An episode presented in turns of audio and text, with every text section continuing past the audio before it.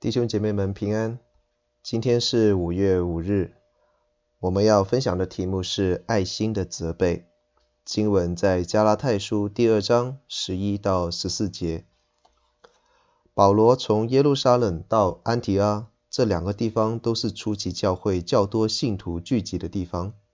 安提阿日后更是成为最重要的信仰中心，基督徒这个称呼也是在这里开始。安提阿可算是外邦的第一间教会，所以第一个的榜样是非常的重要的。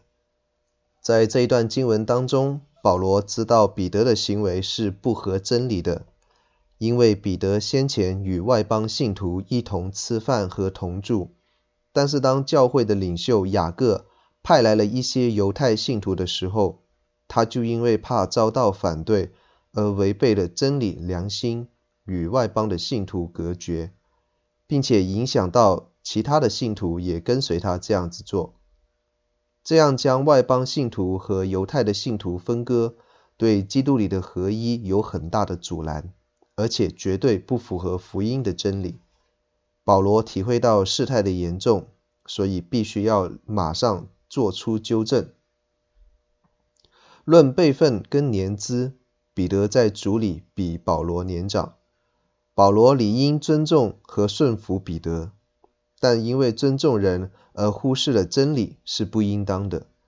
而且彼得在当时德高望重，深深地影响着其他的信徒。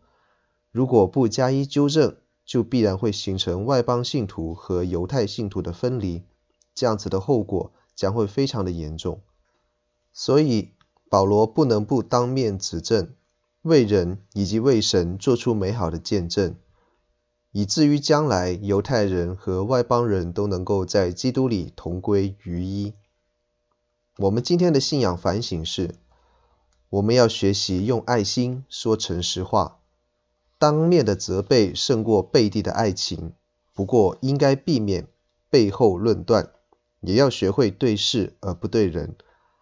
我们要尊重人，但是要更尊重神，持守真理，也要小心。我们也有彼得类似的状况，我们可以在教会里面歌颂、赞美、祷告，却不敢在人的面前理直气壮地表明自己的信仰立场。